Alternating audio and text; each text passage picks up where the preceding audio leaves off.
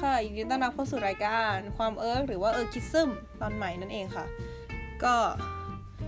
จริงๆแล้วในตอนที่แล้วเหมือนเอิร์กจะบอกทุกคนไปว่าเออเอิร์กจะหายไปช่วงหนึ่งเพราะว่ายุ่งนะคะแต่ว่ากลายเป็นว่าอยู่ๆก็ได้อัดดังนั้น คืองี้ วันนี้ไม่สิต้องบอกเมื่อวาน เมื่อวานเอิร์กไปทำเล็บมาที่ญี่ปุ่นนี่แหละแล้วทีเนี้ยก็เป็นเหมือนเป็นการ เข้าร้านทำเล็บครั้งแรกที่ญี่ปุ่นของเอิร์กก็เลยคิดว่าเออจริงๆมันก็เล่าได้นะ แล้วก็ประกอบกับวันนี้เนี่ย คือขณะนี้ตอนที่อัดอยู่คือ6โมงเช้านะคะ แล้วก็วันนี้เอิร์กจะต้องไปทำงานพิเศษตอน8โมงก็แบบว่า คือถ้าเกิดว่านอนต่อเนี่ย เอิร์กจะต้องหลับยาวแน่ๆเลยอะเอิร์กก็เลยตัดสินใจทำให้ตัวเองตื่นด้วยการอัดพอดแคสต์ค่ะ โอเค วันนี้ก็คือจะมาเล่าให้ฟังว่าร้านทำเล็บที่ญี่ปุ่นเป็นยังไง คือเอิร์กเนี่ยเป็นคนชอบทำเล็บมาแต่ไหนแต่ไรแหละตอนมปลายอะไรอย่างงี้ก็แบบปิดเทอมก็ทำอะไรอย่างเงี้ยก็แบบก็ทาเล็บเองใช้ยาทาเล็บธรรมดาอะไรอย่างงี้ แล้วพอแบบพอเข้าช่วงมหาลัยอะค่ะ แล้วแบบช่วงที่กลับไทยไปอะคือเรียนมหาลัยที่ญี่ปุ่นใช่ไหมแล้วพอกลับไทยไปอะแล้วก็ได้ไปทำเล็บที่ร้านทำเล็บที่ไทยบ้าง คือเป็นเล็บเจลอะนะ ซึ่งเล็บเจลมันจะต่างจากยาทาเล็บธรรมดาตรงที่ว่ามันจะมีความคงทนมากกว่า แล้วมันก็จะต้องใช้รังสี UV ในการทำให้มันแห้ง ซึ่งเอาจริงตรงนี้มันก็แบบแอบตลกนิดนึง เพราะว่าจริง ๆ แบบรังสี UV อะมันเหมือนกับมันจริงๆมันไม่ค่อยดีต่อผิวและดวงตานะคะ ก็คือเอออันนี้เป็นความรู้ถ้าเกิดเห็นอีที่ร้านทำเล็บอะมันจะเป็นคล้าย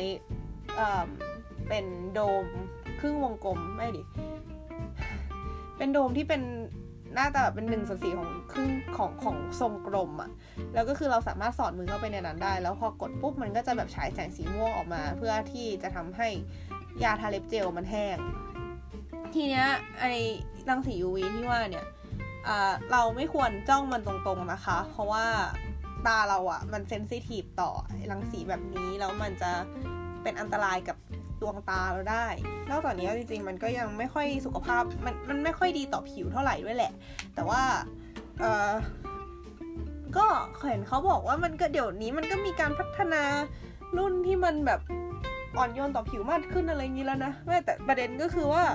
เอ่อตอนที่เอิร์กทำแลบอยู่เนี่ยเอิร์กจะต้องเกี่ยวข้องต้องใช้อุปกรณ์ปล่อยรังสี UV แบบนี้เหมือนกัน ซึ่ง ก็มีแผนว่าเดี๋ยวจะพูดในลับบิดตอนต่อไปนะคะ ก็คือก็พอใช้อุปกรณ์แบบนี้เนี่ยอาจารย์ก็จะบอกเสมอว่าเวลาที่เปิดเครื่องให้รังสีมันฉายออกมาเนี่ยให้ออกจากห้อง ให้ออกจากห้องห้องนั้นห้องที่ทำห้องที่ทำการทดลองที่เรียกว่าคลีนรูมซึ่งใครอยากรู้ว่าคืออะไรสามารถไปฟังได้ในแลบบิดตอนล่าสุดนะคะ เย่ก็คือ คือตอนอยู่ที่แลบอะคือหลบเลี่ยงอย่างหนักมาก คือแบบห้ามเจ้าห้ามมองเด็ดขาด แล้วก็ต้องต้องออกจากห้องถึงเราจะใส่ชุดป้องกันทั้งตัวแล้วก็เถอะอะไรอย่างเงี้ยแต่ปรากฏพอมาทำเล็บปุ๊บก็คือเอามือเข้าไปเจาะกันง่ายๆอย่างนี้เลยเนี่ยนะ อะไรอย่างนี้ก็แอบตลกตัวเองนิดนึง แต่ก็คือเข้าใจแหละเพราะว่ารังสี UV ที่ใช้ในแลบมันมีความเข้มข้นสูงกว่ารังสี UV ที่ใช้เพื่อแค่อบให้เล็บแห้งอะมากๆเลยนะคะ แต่ว่าก็เท่าที่เคยอ่านมาเขาก็บอกว่า ให้แบบทาครีมกันแดดไปก่อน หรือว่าถ้าเป็นไม่ได้ก็คือแบบใส่แบบปลอกนิ้วอะที่แบบกันผิวหนังส่วนอื่นที่ไม่ใช่เล็บอะเวลาที่จะใช้ไออันนี้ก็ดีเหมือนกันอะไรอย่างนี้อะฮะก็ตอนที่เอิร์กไปทำที่ไทยนะคะก็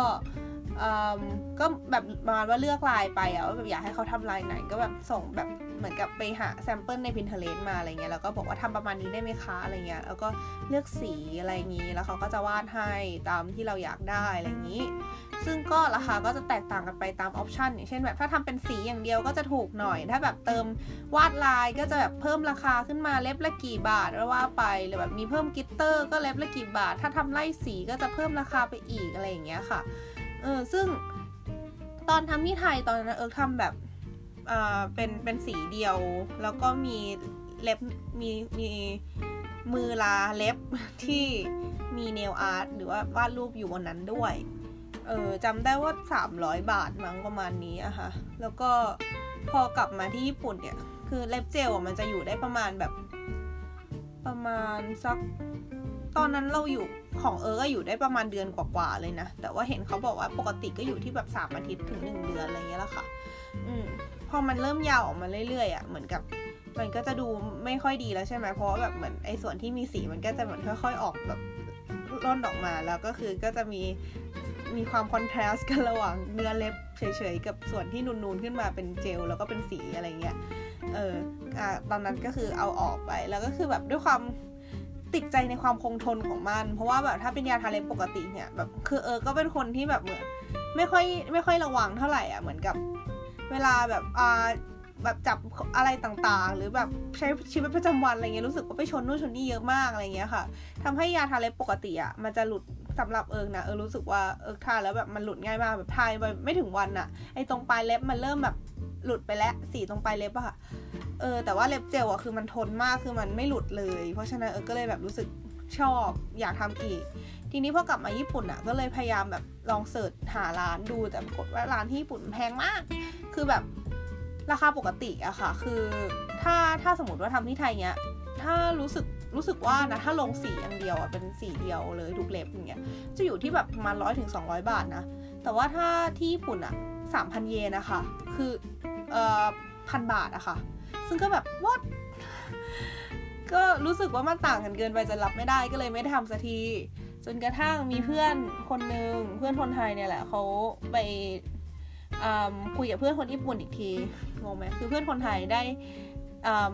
เพื่อนคนญี่ปุ่นแนะนำให้รู้จักแอปอันหนึ่งที่ดีมากเราก็เลยเอามาบอกต่อเรา ซึ่งแอปนั้นอะมันมีชื่อว่ามินิโมซึ่งมันเป็นแอปสำหรับจองซาลอนในราคาถูกค่ะ คือเข้าไปเนี่ยมันก็จะแบบเหมือนมีให้เลือกว่าแบบเราอยากทำอะไรอยากทำผม อยากทำเล็บ อยากต่อขนตาอะไรอย่างเงี้ย แล้วเขาก็จะแบบมีคล้ายๆเว็บไอแอปเนี่ยมันเป็นคล้ายๆในหน้าค่ะ เหมือนกับว่าทำการ match ไอ้ลูกค้ากับร้าน ซึ่งร้านเนี่ยที่เขาออกโปรราคาถูกสำหรับแอปนี้โดยเฉพาะอะเขาว่ามันเป็นโปรสำหรับการที่แบบ ยังไงดีอะคือการที่เราจองอันนี้ไปอะมันจะเป็นเราอะจะเป็นเป็นโมเดลให้เขาก็คือ ไม่ว่าจะเป็นโมเดลสำหรับฝึกทำอย่างเช่นแบบเด็กฝึกงานของร้านน่ะก็แบบอยากจะได้เหมือนกับตัวทดลองอะไรอย่างเงี้ยเราก็จะไปเป็นตัวทดลองให้เขาโดยที่แลกกับการที่เราได้ลดราคาอย่างมาก ๆอะไรอย่างเงี้ยหรือไม่ก็แบบเขาอยากได้โมเดลสำหรับเอาไปถ่ายรูปลงเพจร้านอะไรอย่างเงี้ยเออเราก็คือจะ ถ้าเกิดเราตกลงไปทำเขาก็จะขอถ่ายรูปเราอะไรอย่างนี้ แล้วก็เอาไปลงแล้วก็เราก็จะได้รับบริการในราคาถูกกว่าปกติอะไรอย่างเงี้ยค่ะ ถามว่าถูกกว่าปกติแค่ไหนคือ แบบเกินครึ่งราคาก็ยังมีนะ คือพอเอิร์กรู้จักแอปนี้เนี่ยเอิร์กก็คือก็คือแบบเหมือนตอนนี้จองร้านไปสามครั้งแล้วอะคือตอนแรกไปทำดัดผมอะค่ะ แล้วก็ รู้สึกว่าลดจากราคาปกติมาครึ่งหนึ่งเลยอะจากหมื่นเยนเหลือห้าพันเยนอะไรอย่างเงี้ย แล้วก็ไอ้ที่จองไปทำเล็บเนี่ย เอิร์กไปหาโปรมาได้คือแบบฟรีอะคือเอิร์กไม่ต้องเสียตังค์ใด ๆ ทั้งสิ้นเพื่อไปทำเล็บ แต่ว่ามันก็มีเงื่อนไขอยู่ว่าก็คืออันนี้เป็นสำหรับให้เด็กฝึกงานของที่ร้านอะ่ะเขาฝึก แล้วก็เขาเขาเหมือนเขาจะกำหนดแบบมา โดยที่เราไม่สามารถเลือกเองได้ ซึ่งแบบที่เขากำหนดมาเขาก็บอกไว้ในรายละเอียด ของการจองและว่าเขาจะทำเป็นเล็บแบบ French nail หรือว่าเล็บแบบที่เป็นสีขาวแค่ตรงขอบนอกอะค่ะ คือเหมือนนึกภาพเล็บเราเป็นแบบมันมันก็จะมีปลายเล็บกับโคนเล็บใช่ไหมไอ้ French nail เนี่ยมันจะ paint แค่บริเวณปลายเล็บอะลึกเข้าไปสักประมาณแบบไม่ถึงแบบสามมิลอะไรเงี้ยค่ะ แล้วก็แบบเป็นสีขาวแค่นั้นอะส่วน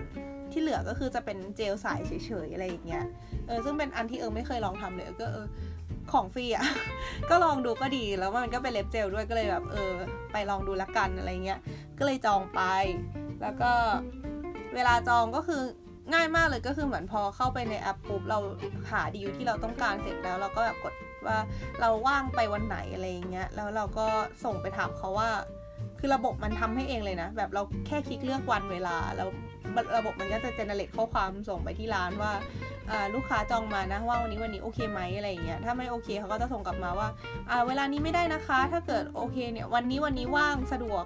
ให้มาทำได้ ถ้าเป็นวันนี้จะโอเคไหมคะอะไรอย่างเงี้ยก็จะส่งกลับมาถ้าเกิดเราโอเคก็คือตอบกลับไป แล้วก็รอถึงวัน ซึ่งก็คือเมื่อวานที่เราไปมา ก็ขั้นตอนก็คือเข้าไปในร้านเนี่ย ก็เขาก็จะมีพนักงานต้อนรับตามปกติธรรมเนียมร้านญี่ปุ่นแล้วเข้าไปก็จะมีพนักงานมาถามว่าอจองไว้หรือเปล่าคะอะไรเงี้ยเออก็บอกไปว่าจองปลาผ่านแอปนี้ชื่อเราชื่ออะไรอะไรเงี้ยเขาก็ดูในระบบเขาแล้วเขาก็บอกโอเคเชิญนั่งรอนะคะอะไรอย่างนี้ ทีนี้ก็พนักงานคนที่เขาจะมาทำให้เรา ซึ่งเขาก็จะแบบปิดป้ายไว้ว่าแบบเป็นมือใหม่อะมันจะเป็นป้ายอ่ามันจะมีสัญลักษณ์แบบเป็นสัญลักษณ์เหมือนลูกศรแล้ว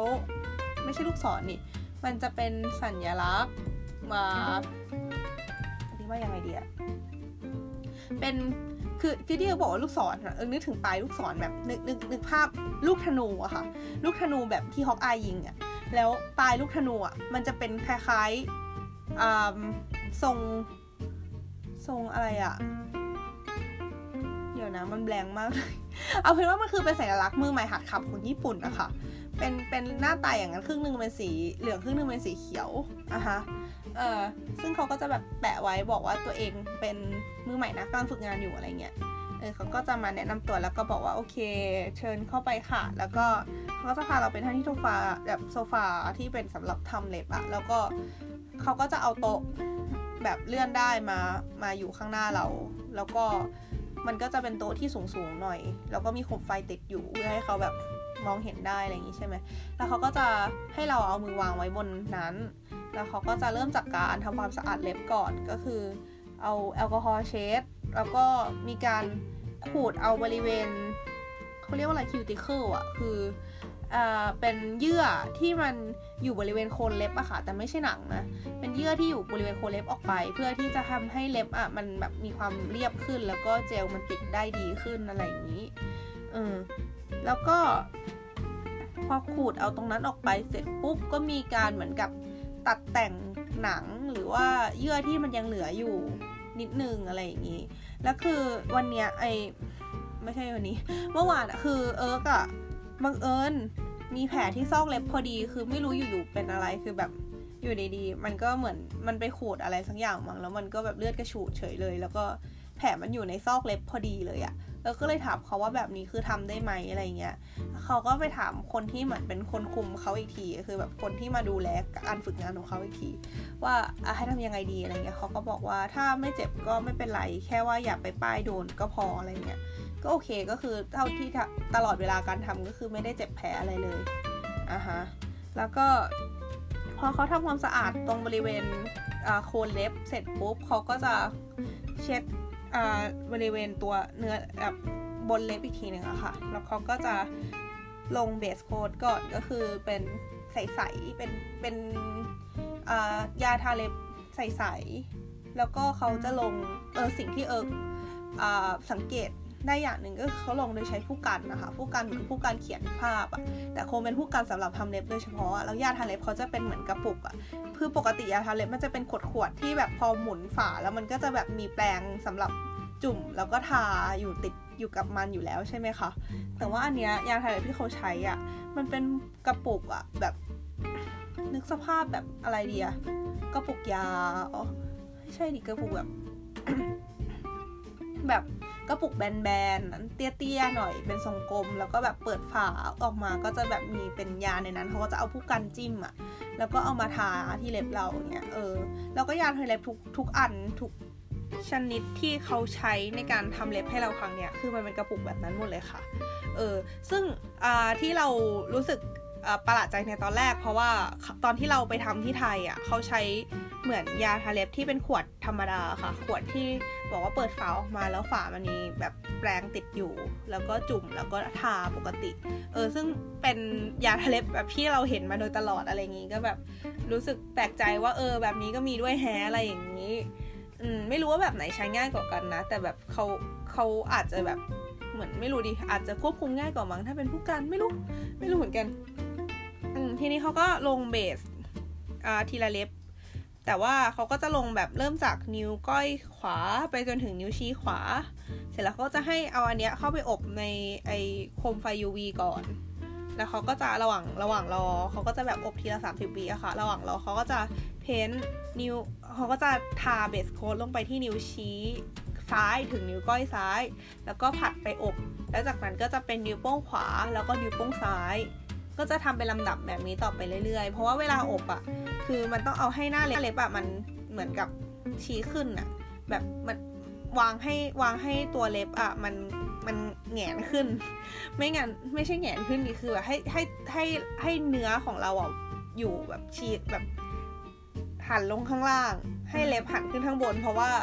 ไม่งั้นแบบเหมือนไฟมันส่องจากข้างบนอะไอไฟ UV อะค่ะ มันส่องจากข้างบนมันก็เลยจะทำให้มีประสิทธิภาพมากกว่าอะไรอย่างนี้ ถ้าเกิดเราเอาเข้าไปทั้งมือเลยอะ่ะมันก็จะแบบไอนิ้วโป้งมันหันข้างอะมันก็จะแบบเหมือน ไม่ไม่ได้ผลขนาดนั้นอะไรเงี้ย เออเราแล้วเวลาเอานิ้วโป้งเข้าไปนิ้วเดียวก็คือหงายให้ไอเล็บอะมันขึ้นประมาณนี้อะฮะพอเขาลงเบสเสร็จทุกครบทุกเล็บปุ๊บก็จะเป็นสีค่ะเป็นสีขาวที่เขาเอาไว้ใช้อาเพนตรงบริเวณปลายเล็บ เขาก็ใช้แปรงอีกอันหนึ่งมาจิ้มสีขาวแล้วเขาก็เพนลงไป อะฮะ แล้วก็อ้อลืมบอกว่าไอเบสอะที่เป็นสีใสที่เขาลงไปก่อนเขาลงสองชั้นนะ แล้วก็ไอสีขาวเนี่ยเขาก็ลงสองชั้นเหมือนกัน เข้าใจว่าเพื่อทำแบบให้อ่ามันมีความเนียนมากที่สุดอะไรเงี้ยค่ะ แล้วเขาก็เหมือนอ่าลงใช้ผู้กันอะลงเป็นรูปร่างที่ขอบเล็บ